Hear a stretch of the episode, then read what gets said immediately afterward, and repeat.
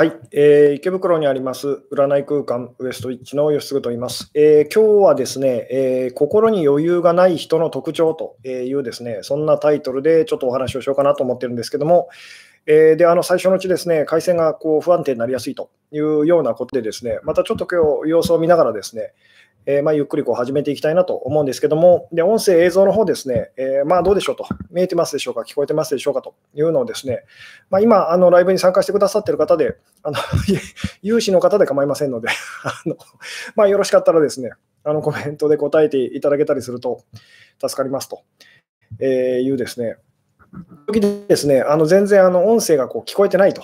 あの、映像も乱れてると。いう状態に私がこう気づかないで話し続けてると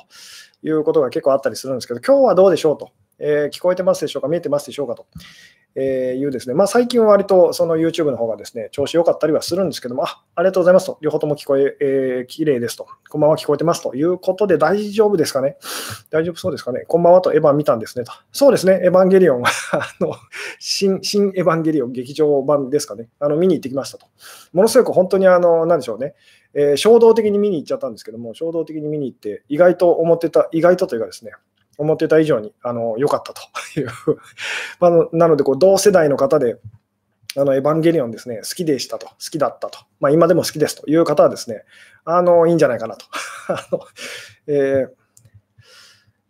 結構、結構いろんな意味でですね、あの考えさせられましたっていうですね、えー、あなるほど、来週エヴァ見ますと。そうですね、ほとんどですね、過去、過去作っていうかですね、まあ、どんな話だったかなと、結構忘れてたんですけども、私もですね、でも何にも考えず、ぼーっとこう見に行ったらですね、あの意外なくらい良かったと。意外なぐらい良かったと。であの特にあの旧旧劇場版っていうので、あのトラウマをトラウマになっちゃった方と、あの旧劇場版っていうのはひどくてですね、もうすっごい怖いと、怖い思いをしたことが私もあったんですけども、もう見見に来るんじゃなかったっていうふうにですね、あのあの時の、あの時のその傷がですね、ずっと言えなかったんですけども、まあ、今回の あの、今回のその劇場版でですね、ようやくなんか、あの、すっきりしたという、あ、過去作見てない人でも大丈夫ですかと。この辺は この辺はですね、この辺は難しいですね。せめせめてあの新劇場版のあの、なんでしょうね、えー、4部作のこう今回最後ということで、まあ、あの、なんでしょう、えー、新劇場版のあの3作ぐらいはですね、えー、まあ見ておければ見ておいた方が、それでもわからないんですけど、それでも、それでも全然わからないんですけども、ただですね、あのこれちょっと真面目なお話でですね、私がこういつもいつもこう言ってるこうあの人は鏡ですよと、結局、その相手はあなたなんですよみたいな、そういうお話をこうしつこいぐらいこうさせていただいてますけど、その辺が結構ですね、あの描かれていたお話でしたと。その辺がですね、あの本当にですね、こうなんでしょうね、えー、分かる、そういうこう内容でしたよっていうような、なので、全くこう見たことがないという人が見に行くと、もうわけわからんってなるので、まあ、ただちょっとでもこう、なんでしょう、昔こう見てましたとかですね、あのそういうような方は、まあ結構おすすめですと。ただですね、そのまあ、興味ありますと、見たいですという方はですね、あのなんでしょうね、新劇場版の あの、えー、全、あのなんでしょうね、3作と、えー、ジョハ、ジョハ Q っていうやつをとりあえずですね、あの見てから行った方がですね、いいと思います。まあ、それでもわからないんですけど、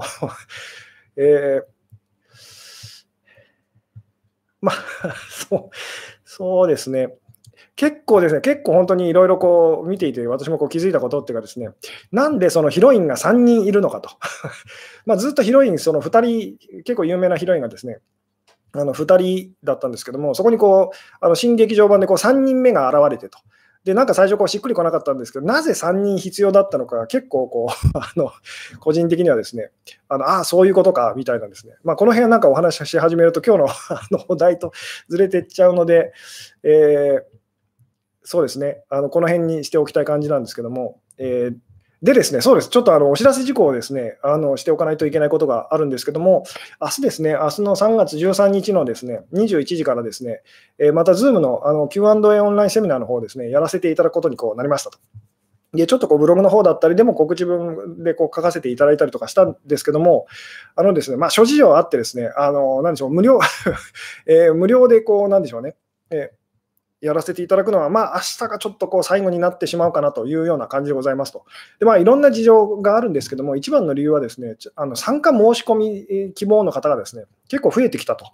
でいつもいつもですね、あの今日もですね、あのなんでしょうね、実はこうソールドアウト、実はして もうしてしまっててですね、えー、なので、あのなんでしょう、今からちょっとこう申し込むことってですね、あのできない感じだったりとかするんですけども、なので、もう埋まっちゃいましたということで、ですね、まあ、この参加者のこう人数をですね、なんとかこう増やせないかなと思ってですね、で一応方法はあるにはあるんですけども、そうすると結構その 費用というかですね、私の方もこう持ち出しがこう増えるというようなことがあってですね、まあ、なのでこう次回からですね、あの一応こう、えー、これからもこう継続してやらせていただくつもりではいるんですけども、ちょっとこう有料の感じでですね、やらせていただこうかなと。ただその代わりですね、その、なんでしょうね、えー、音声の方はこう、えー、まあ、参加してくださった方はですね、えー、全員まあ聞けるような形にもこうしたいかなというようなですね、まあ、そんなようなことを考えてますと。まあ、この辺もやってみて不評だったらまた変えると いうふうにですね、まあ、ちょっと今いろいろ試行錯誤中なんですけども、とりあえず、とりあえずですね、あの明日は普通の、まあ、今まで通りな形でやらせていただこうかなと思ってますと。で、次回からはですね、こう、なんでしょうね、あの、ズームの方のこうウェビウェビナーとウェブセミナー、こう、えー、ウェブセミナーのなんかその機能があるんですけど、まだ私も使ったことないんですけども、えー、まあ、ちょっとそちらの方でですね、やらせていただこうかなと。そしたらですね、まあ、一応あのプランによっても違うんですけど、500名ぐらいまではいけるという、まあ、そんなようなことなので、えー、まあ、ちょっといろいろ考えてますと、えいうことでですね、えー、で、まあそうですね、あちょっとあの前置きが長くなっちゃったんですけども、えー、本題に入っていこうかなと。あなるほど、いくらになる予定ですかと、この辺はですね、この辺は今、あのいろいろこう考えてますと。ただ、まあ、今実際こう音声でこう発売しているときにですね、まあ、実際の値段が2800円で、でもこうなんでしょうね、あの最新のやつは割引になっててこう2100円とかだったりするんですけど、まあ、その辺かなと。その辺でもうちょっと安くできるかどうかってところだったりするんですけども、まあ、その辺もちょっと今考えておりますと。あのえーというところでですね、ちょっと本題にこう入っていきたい感じなんですけれども、今日はですね、心に余裕がない人の特徴と、で、実際今ですね、私がと 心に余裕がありませんと、まあ、ライブをやってるからっていうのもあるんですけども、確定申告っていうのがあってですね、自営業者にとっては、あの、なんでしょうね、まあ、毎年毎年やってくるあれですけども、それで結構あたふたしていてですね、心に余裕がないんですけども、それであの、新エヴァンゲリオンを見に行っちゃったんですけども、あの、現実逃避したくてですね、えー、まあ、前回ですね、前回あの騙されやすい人の特徴ということでお話をこうさせていただいたんですけども、で騙されやすい人っていうのは、まあ、心に、ざっくり言うと心に余裕がなくなってる人ですというお話をしましたと。で、その心にじゃあ余裕をその持つためには、まあ、取り戻すためにはどうしたらいいのかっていうところでですね、えー、まあ、自分が心に余裕を失ってることにできるだけ早く気づけるようになりましょうっていうことでしたと。ただこれがですね、結構まあ難しいと。まあ、自分でその あの心に余裕を失ってると、パニック状態になってると、つまり自分がおかしくなってるってこう認めるのはですね、気づくのは結構そのまあ言ってみたらこう勇気がいるっていうかですね、なかなか難しかったりするんですよみたいなお話をまあざっくりこうさせていただいたんですけども、で、そのじゃあ自分がこう心に余裕を失ってるかどうかっていうのに、そのできるだけ早く気づけるようになるためには、まあ、その特徴というのを、なんでしょうね。あのその特徴にですねこう敏感にこうなれたらいいわけですよね。なので今日はそのため、あの何でしょうねこう、心に余裕を失ってる人の特徴と、で自分がそのと自分に今その特徴が出てるかどうかというですね、その その辺にこう目が向けられるようになるためのお話をこうしたいなと、えー、思ってるんですけども、で、これもですね、あの直球でこうちょっとこう聞いてみたいんですけども、じゃあ心に余裕がない人の特徴というのは、どんな どんなものがあると思いますかと。今あなたはどう思ってますかと。でもちろんいろんなその特徴はあると思うんですけども、中でも一番その、まあ、決定的なと、大事な、一番大事な部分と、えー、ここさえ押さえておけばと、つまりこの症状が、この特徴が今自分にこがこう出てるかどうかっていうですね、あのこれさえ覚えておけばっていう、あの言ってみたら自分が余裕を失ってるかどうかが分かるぞっていうですね、まあ、そういうものがあったらですね、えー、ぜひ、え答えていただきたいんですけども、どうでしょう？心に余裕を失ってる人の特徴と、その中でも一番あの、これっていうやつがですね、えー、あったら、ぜひ教えてくださいと。えー、あ、確定申告終わってますと。いいですね。はい。羨ましいですねと。えー、私の場合はですね、まだあの格闘中でございますと。あのえー、どうでしょうと、心に余裕を失っている人の特徴っていうのをですね、あのあなたがまあ思うその一番の特徴と、もちろんこれいろいろあるんですけども、えー、よかったらこう教えてくださいっていうですね、あ、ありがとうございますと。えー、スーパーチャットの方もですね、あの絶賛募集中でございますと。まあ、使っていただけると私の、えー、テンションが上がると。なので、まあ、そうですね、あのありがとうございますと。半沢さんですかね、えー、いつも貴重な話をありがとうと。えこちらこそですと。さて、じゃあですね、心に余裕を失っている人の特徴というものがあるとしたらですね、えー、何でしょうと。えー、なるほど。パチンコで負けて大パンしたり、独り言言って怒ってる人は余裕なさそうと。なるほど。それをですね、なんかこう、ひと一言でというかですね、あの一つで、えー、一文でこうまとめていただけると嬉しい感じなんですけども、ないものを考えてるときと。ああ、なるほど。そうですね、それもそうですね。我慢してる人、えー、自分のことダメだなと思っている人は余裕がありますかと。そうですね、そのどういう状況、自分のことダメだなと思って自分のことを責めてる人は余裕がない人だと思います。ただ自分のことダメだなと、まあでも仕方ないなっていうふうにですね、あの潔くこう受け入れることができている人はまあ余裕があるんじゃないでしょうかねと。えー、余裕がないと怒りっぽくなりますと。えー、怒った時と、えー、怒りっぽいとか、え相手に求めることかなと、焦ってるかなと、え思い詰めていると。えー、思い詰めている時にですね、焦ってる時に怒りっぽくなってる時に、その、なんでしょうね、こう、えー、やってしまいがちなこととかですね、その辺にこう、もう一歩こう踏み込んでいただけると嬉しいなという感じなんですけども、えー、うん、余裕がないとき、体の不調が出たり、イライラしてるときと、えー、挙動不審 挙動、まあ、挙動不審っていうのは確かにはたから見るとそうなんですけども、自分が挙動不審だって気づくのはなかなかその上級テクニックですよね。あのなかなかその、あ、今挙動不審だな、自分はっていうふうにですね、あの気づけたらすごくいいんですけども、なかなかそれってですね、私自身もまあ難しかったりとかするんですけども、でも間違ってはいませんと。えー、間違いをする人、相手に期待しすぎると。早口バタバタしてる この早口バタバタしてるっていうのは、いつもの私がそうなので、あのまあ、いつも余裕を失ってるってことにこうなっちゃいますねと。で、まあ確かにその通りなんですけども、えー、パニックに陥って、えー、広い視野が持てないと、理想が高い人と、自分のことしか考えていない、えー、何か行動せずにいられないときと、なるほど、不安に苛まれているときと。そうですね、割と抽象的なその答えがですね、あの多い感じなんですけれども、でそれをもうちょっと具体的にですね、あのしていただけると嬉しいかなと。つまり怒ってる人ってですね、確かにその余裕がないときって私たち怒っちゃうんですけども、でも大抵の場合、こう人からそのあの何イライラしてるのとか怒あの、そんなに怒らないでよって言われると、大抵私たちはその怒ってないよと あの、切れてねえよっていうふうにこうやっちゃったりとかしますよね。つまり自分が怒ってるってことをですね認めるのって結構そのまあ難しいんですと。あの難しいので、そのなんで、もっと分かりやすい、その、なんでしょうね、こうサインというかですね、それが、あの、あったら、気づきやすい、気づきやすくなりそうですよねと。思い思い込みが強そうと。えー、空回りしてる人と。えー、で、この辺もですね、あのその通りと、間違ってないんですけども、でもなかなかそれを自覚するのって難しいですよねっていう。えー、視野が狭くな狭くなって自分自分になってる人と。えー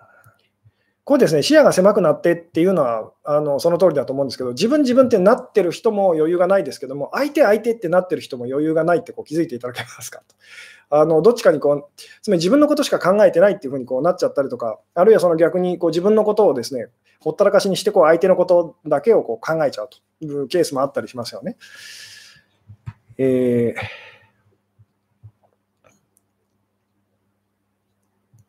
うん、えー、不安な人、思い通りにならないときと。えー、なるほど、結果を求めると。心配してる人と。あいいですね、この辺のことをですねお話ししたかったんですけども、一つのこと、人をロックオンと。この辺がですね、で、今私がこう期待していた答えをですね、答えてくださってる方がいらっしゃるかなと思って、ちょっと今探させていただいてるんですけど、あ眉間にしわがやってる人と、これはですね、そうですね、眉間センサーと確か私が呼ばせていただいたんですけども、こうこう心配事があるときにこう眉間にこうしわが寄ってしまうと。なので、そのそういう時はこうあんまりこう余裕がない証拠ですよっていうふうにですね、言わせていただいたことがあるんですが、声が 大きくなってる人と、声が大きくなってる人、余裕を失ってると。でも自信があるときにこう声が大きくなる 場合もありますよねと。えー、ああ、なるほど。そうですね。えー、ああ、なるほど。私は余裕がないとき、買わなくていいものを買わなきゃいけないと思い、焦って買ってしまいますと。えー、ずっと同じこと言ってるときと。ずっと同じこと言ってるとき、結構私もずっと同じことをこう繰り返し、ライブの中でお話ししてるので、えー、余裕がないということになっちゃうんですけども、人の話が耳に入ってこないと。ああ、なるほど。他のことが考えづらくなってるときと。ということは何か他のことを考えてるっていうときですよね。でですね、あありがとうございます。まあ、いろいろこう、えー、今ですね、答えをこう出していただいた感じなんですけども、えー、まあ、余裕が、この心に余裕がない人の特徴と、もちろんその今ですね、こうたくさんこう、えー、出てきたようにですね、あのなんでしょうね、こうどれも言ってみたらこう余裕がない人のこう特徴なんですけども、一番その、なんでしょう、覚えておいてほしいのはですね、え今日まあこのお話を私がこうしたかったのはですね、あの余裕がないときってですね、人はその、なんでしょう、えー、これまあ言い方いろいろこうできると思うんですけども、一発で大きく取り返そうとするという、まあ、これもうちょっといい表現があるのかもしれないんですけど、本当、一発でその大きく、一回で大きくその取り返そうとする。っていうのがですね、余裕がなくなっちゃった人がこうやってしまう、えー、しまいやすいことなんですと。特にお金のことだとこう分かりやすいと思うんですけども、こうよく負け続けてるギャンブラーという話をするんですけども、負け続けてるギャンブラーほどですね、でかい勝負に出ようとすると。つまり今まで損した分をそのできるだけ早く大きくその1回でその取り戻そうっていう気持ちがこう強く働きますよね。でそういう場合、大抵その、まあ、前回のお話で言うとこう騙されちゃったりとかですね、あの大抵あのいいことにならないと。いうですね、その一 まあ、一発逆転と、そうですね、こう一発逆転を狙うという言い方をしてもいいんですけども、あとすごくこう具体的な、なんかすごい細かいことにものすごいこうこだわるというふうにですね、あのなんでこれは恋愛なんかでこうよくある話なんですけども、すごいその、なんでしょう、お店に来てくださった相談者さんがですね、そのまあ、今好きなその相手とこう、まあ、うまくいってないと、連絡が取れないとかですね、会えないと、え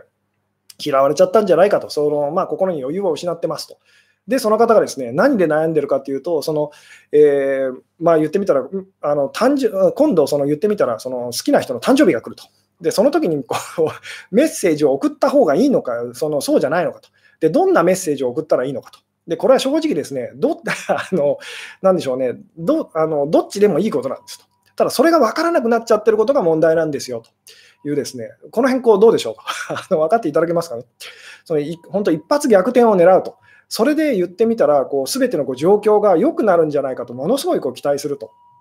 で、そんなのありえないんですよと。もちろん、あの実際にはこう一発逆転的なことっていうのはあるんですけども、あのなんでしょうね、えー、そういう余裕のない人がこうやって、そのえー、一発逆転を狙って、そのうまくいくことっていうのはないんですと。まあ、この辺説明するのは結構難しいんですけども。なんか一つのことで言ってみたら、その一つのことを何かこうしたら状況が良くなるんじゃないかってこう期待しちゃう人っていうのが、その余裕を失ってる人のまあ一番のですね、まずい特徴と。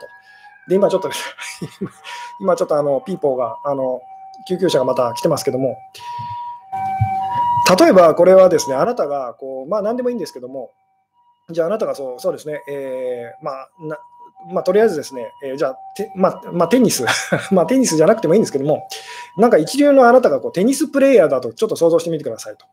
まあ、とってもだからテニスが上手な人と、まあ、テニスじゃなくても何でもいいんですけども、まあ、とりあえずですね、分かりやすくするためにこうテニスプレーヤーと。で、そんなあなたのところにこう、えー、ある人がこう訪ねてきますと。訪ねてきてこう、こう質問しますと。えー、どうやったらその、えー、テニス上手くなりますかと。えー、何をしたらと。えーこれだけやったらテニス上手くなりますみたいなことを教えてくれませんかみたいなことを言ってきましたと。さてあなたは何て答えますかと。別にこうテニスじゃなくてもいいんですけども、えー、どうでしょうと。あなたがテニスプレーヤーだとしますと。で、そこでですね、そのある人がやってきてですね、どうやったらテニスもっとこう、あのてあのどうやったらそのプロのテニスプレーヤーになれますかとかですね、あの何をしたらもっとテニスが上手くなるでしょうっていうふうに聞かれたとき、あなたがどう感じるか、ちょっとこう想像してみてくださいと。で、これ実際ですね、私自身もよくその受ける、その何でしょう、あのご質問なんですけども、例えば、そのまあ、私がお話ししていることっていうのはこう、奇跡講座と、奇跡のコースっていうあの本がですね、あの教えがこう土台になってるって話はこういろんなところでこうしてますけども、そうすると必ずこう 帰ってくるですね、時々こういただく質問がですね、奇跡のコースについてこうあの簡単に説明してくださいと 言われたりとかするんですね。で非常にこの質問がですね困ると。でなので、ちょっとこうそ あなたもこう想像していただきたいんですけど、もしあなたが一流のテニスプレーヤーだとしてですね、えー、どうしたらその、なんでしょう、えー、テニスもっと上手になりますかとかですね、何をしたらその、えー、あのプロのテニスプレーヤーになれますかって言われたときにどう感じるかっていうですね、えーそうですよね。テニスをまずやってみると、日々の努力の積み重ねと、テニスが好きになることと、えー、練習するしかないと。結局、その、なんでしょうね、これをやったら、これをやったら、その、えー、そうなれるっていう、そんなものないですよね。そんなものないので、例えばテニスプレーヤーってことで言うと、テニスが上手になるための、その一流のプレーヤーになるためのありとあらゆることを、あのもしあなたがテニスプレーヤーだったらですね、してきたはずですよね。そのためにありとあらゆることをもう手段その問わずにですねいろんなことをこうあのしてきたはずですと。で例えばあなたがちょっとスピリチュアル的なそういうテニスプレーヤーだったら おまじないとかその占い師さんのところに行くとかそういうこともすべ含めてすべてもありとあらゆるいろんなことをやってきて今のあなたが そのいると。えー、なので言ってみたらこうこれをしたらそのテニスプレーヤーになれるよというような、なんでしょうね。あの、そんなものはだからないんですと。この辺分かっていただけますかね。で、それが分からなくなっちゃってることが、その余裕のない、その、なんでしょう、サインと、えー、なんですよと。なので、本当に余裕があるときっていうのは、私たちは、なんでしょう、すごくこう地味な、えー、でも必ず必要なことをこう淡々とこうやってたりとかするんですよ。つまり、今はそのそれがすぐに効果が出るってわけではないと。ただ、この積み重ねが、その、なんでしょうね、自分のその実力っていうか、それをこう養ってくれるっていうことがこう分かってたりとかしますよね。なんで言ってみたら、その、えー、今すぐ別に成果が出るわけじゃないけれども、例えばこう筋トレをあの何回こうちゃんとやるとかですね、あのストレッチをこうするとかですね、えー、まあ、自分のフォームをこう見直すだとかですね、まあ、そういった言ってみたらこうことをコツコツ、つまりそれ一発で、そのそれ一つで何かこう 状況がものすごいこう大きくこうなんでしょう良くなるってわけではないと。ただ必要なことと。いう、それをこう淡々とこうやっていくっていうその感じがこうありますよね。で、これは別に、えー、何でしょう、スポーツに限らないんですと。こう恋愛とかその人間関係っていうものも、そのあるいはこうお金のことに関しても、あの同じなんですと。なので、この文章を送ったら必ず言ってみたら、その返事が来る、なんでしょうね。LINE の文章とか、そんなものはないんですと。昔私も必死でそういうの探してた時期があるから分かるんですけども、あのそういう、そういうものを探してしまいたくなる、その、なんでしょう、その気持ちの余裕のなさが実はまずいんですっていうですね。なんで本当に余裕があるときっていうのは、その言ってみたら、これだけでは無駄だなっていうふうに思うことを、でも必要だよなって思ってですね、あのやってるっていう。恋人作るにもありとあらゆることやらないとダメかと。えー、まあ、この辺はですね、その、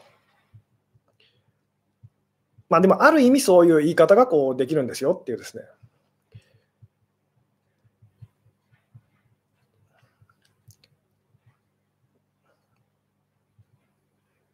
うん。子供がプロにする質問みたいだと。そうですね、その、みんなだからそういうふうにこう思うんですけども、本当なんかその一つやったら何か、何かをこう一つこう、それさえやったら、その、状況がものすごいこう改善するっていう、そんなことはないんですと。ただし、さっきこう、えー、言ったようにですね、こう実際にはこう一発逆転みたいなことっていうのはこう人生の中で私たちこうあの何度もこう経験しますと。で、それはどうなぜかって言ったら、今まで積み重ね、本当に今まで積み重ねてきたことの上に、そのほんの言ってみたら何でしょうね、あの本当、えー、最後の本当に言ってみたらこう、えー、ピパズルのピースみたいなのが、その、なんでしょうね、えー、はまった時にこうそういうことが起きるという、まあ、例えばコップの、えー、コップの中にこう水をこう、なんでしょう、こう溜めていくってことで言うとですね、えー、まあ、言ってみたら今までコツコツあの少しずつこう溜めていってですね、で、あとほんのちょっとで言ってみたらこう溢れるっていうところで、そのそれをこうやったことで、まあ、言ってみたらこう溢れたと いう、つまりそれが別にそのうまく、その時にこう溢れたきっかけになったことが別にそのなんでしょうね、あの状況をこう良くさせたわけではないんですと。それまでの言ってみたらこう地道なその積み重ねが結局は何でしょうね、あの必要だったんですと。こうこれはどうでしょうかね、そのここがだからなんとなくこう伝わるととても嬉しいんですけども。とにかくその具体的な何かで、えー、具体的な何か、しかもそのできるだけこう少ないその一つのことでっていうふうにですね、えー、そこそれをこう狙っていくとですね、必ずそのまあ失敗すると。なぜならそれって余裕がないときに私たちがこうやってしまうことだからですと。で、これをそのまあ前回あたりの私のこうあのなんでしょうね、こう言い方で言うと、えー、とにかく私たちこう、えー、余裕がなくなっているときっていうのはこう視野が狭くなると。で視野が狭くなっちゃう理由はですね、見たそのものに、そのことに関してのこう見たくない部分をこう見ないようにしちゃうと。ってことは、つまり見たい部分だけこう見てしまうと、えー、いうことをこうやってしまうとですね、あの必ずこう言ってみたらこうあの騙されたりとか 騙されたって感じたりとかあの失敗してしまうんですよっていうですね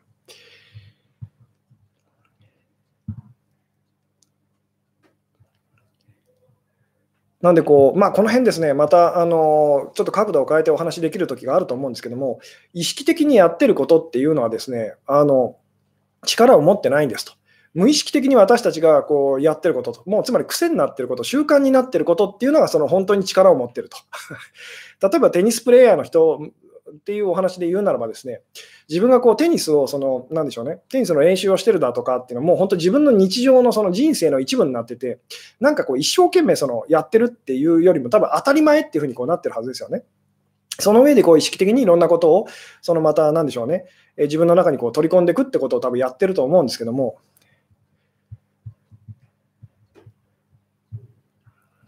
なので、例えば私もですね、その、なんでしょう、えー、こう心心のこととかスピリチュアルのこととか人間関係のこととかですね、あの、なんでしょう、ず こういつどんなふうにこう勉強してるんですかみたいなことを時々聞かれるんですけど、非常に困るんですね。で、なんで困るのかって、あそうですね、じゃあこれも あの直接こう聞いてみたいんですけども、なぜこの質問こたあの困るんでしょうと。こう例えば私がお話ししているようなことですよね、そのスピリチュアルのこととかですね、あの心のこととか、あのあとこう人間関係のこととかですね、どこでそう どこでどうやって勉強してるんですかみたいなことをよくその聞かれたりとかするんですけども、で、まあ、その私のあのお話のその何でしょうメッセージの土台になっているのはこう、えー、奇跡のこ、えー、奇跡講座と奇跡のコースっていうそのまあ教えですよっていうことは、まあ、いろんなところでこう言わせていただいてるんですけども、まあ、それをじゃあどういうふうにこう、どれだけそのどんなふうにこう勉強してるんですかみたいなことをつまり具体的なことを聞かれると。ただ、それが非常に私はその困るんですけども、なぜなんでしょうと。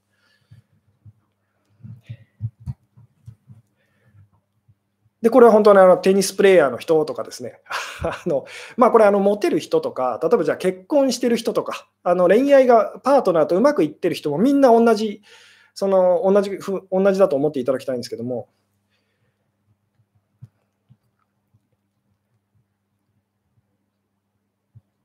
うん。えー、そうです。常に学んでるからと、いつも勉強だからと、好きで自然と学んでたからと、えー、普段からいつも思っていることだからと、えー、あ、なるほど、自分が経験したことを話してるからと、えー、本当に困ってるから何とかしようとして勝手に身についていったんでしたっけと。そうですね、まあ、いろんな言い方できるんですけども、あの意識的にだから勉強してるとかっていう意識はないんですと。なぜなら自分にとって必要なことだし、当たり前なことだからと。なので、その つまりずっとある意味、ある意味ではその24時間もそのことを考えてると。そのそのもう、すごく言ってみたら自分がそれで苦しんでるので、心のことや人間関係のことと、まあ、お金のことだったりもそうですけども、自分は困ってるの、困ってると言ってみたら、それをこう解決するその方法っていうのをこう自然とこう探したりとか、いろいろ試行錯誤しますよね。なんで、ある意味、例えばテニスプレーヤーっていうのは、テニスのことで誰よりも困ってる人っていう言い方もできるんです。困ってるので、それを解決しようっていうふうに、常に常にし続けると。なので、無意識的に常に常にやってるので、その意識的に何かこう、えー、やってるっていうのは、すごくこう少ないんですと。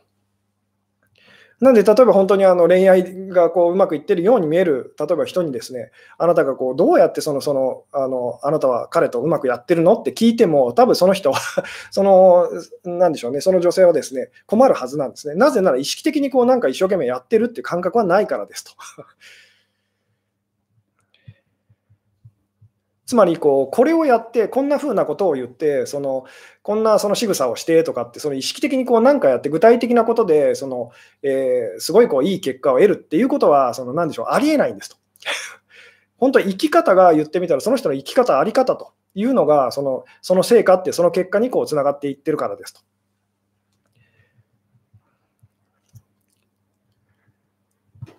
あ、なるほど。恋愛で悩んでかなり考えているのになかなかうまくいかないですと。えー、それは悩んでるだけだからです。分かっていただけます悩んでそれをどうにかしようって思って試してみて勇気を出してこう試してみてもちろんこう何でしょうこう試行錯誤例えば 私も私もそうですけどもそのじゃあこういうことやってみたらどうだろうとかそのいろいろこう試してみて当然失敗もすると、えーまあ、例えばその一流のそのテニスプレーヤーの人たちだってそうですよね。そのありとあらゆることをやって、その中でその、えー、成果のあったことと、自分がそのなんか結果を出せたことっていうのをこうどんどんそこを強化していくと。で、またそれだけじゃなくて、さらにいろんなことをこう試してみてっていうふうにおそらくやってるはずですよね。なんでその、なんで、こんなに困ってるのに、こんなに悩んでるのに、私はそれに対してこううまくでき できるようにこう全然なってませんっていう方は、と、じゃあその自然とじゃあそのそれがうまくなっていった人との違いは何かっていうと、その失敗を恐れずに、まあ、試行錯誤というか、いろいろ試して いろいろ試したかどうかという、そこなんですと。であのただ困ってる人っていうのは勇気がなくて傷つくことが怖くてその何もできずにいると知識だけはあるとでもその実際それがそのうまくいくかどうかっていうのを試したことがないみたいな多分感じだと思いますと。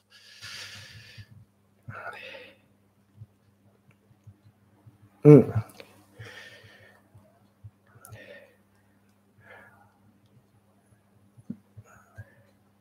じゃあ意識的にやることは無駄なのと、まずは意識的にやるようにしないといけないですよねと。そうですね、この辺ですね、そのすごく難しいんですけども、結局、最初は何でもそうですけど、意識的に私たちこうやりますよね。意識的にやって、えー、でもさっきも言ったんですけども、その何でしょう、えー、まあ、じゃあそうですね、こう別の、あの別の、これはですねあ、ちょっと今タイトルが 出てこないんですけども、えー、別のライブの中でお話ししたことなんですけど、何かを習慣づけたかったらどうしたらいいのかと。いうですね、何かをその無意識的にこう自然とできるようになるためには、そうですね、じゃあこれもちょ あのちょっと質問、あのあえてこうさせていただきたいと思うんですけども、じゃあ何かを結局意識的にこうやることっていうのはほとんど力がないと。つまり意識的にやることってその長続きもしませんし、あの何でしょうね、あのとてもこう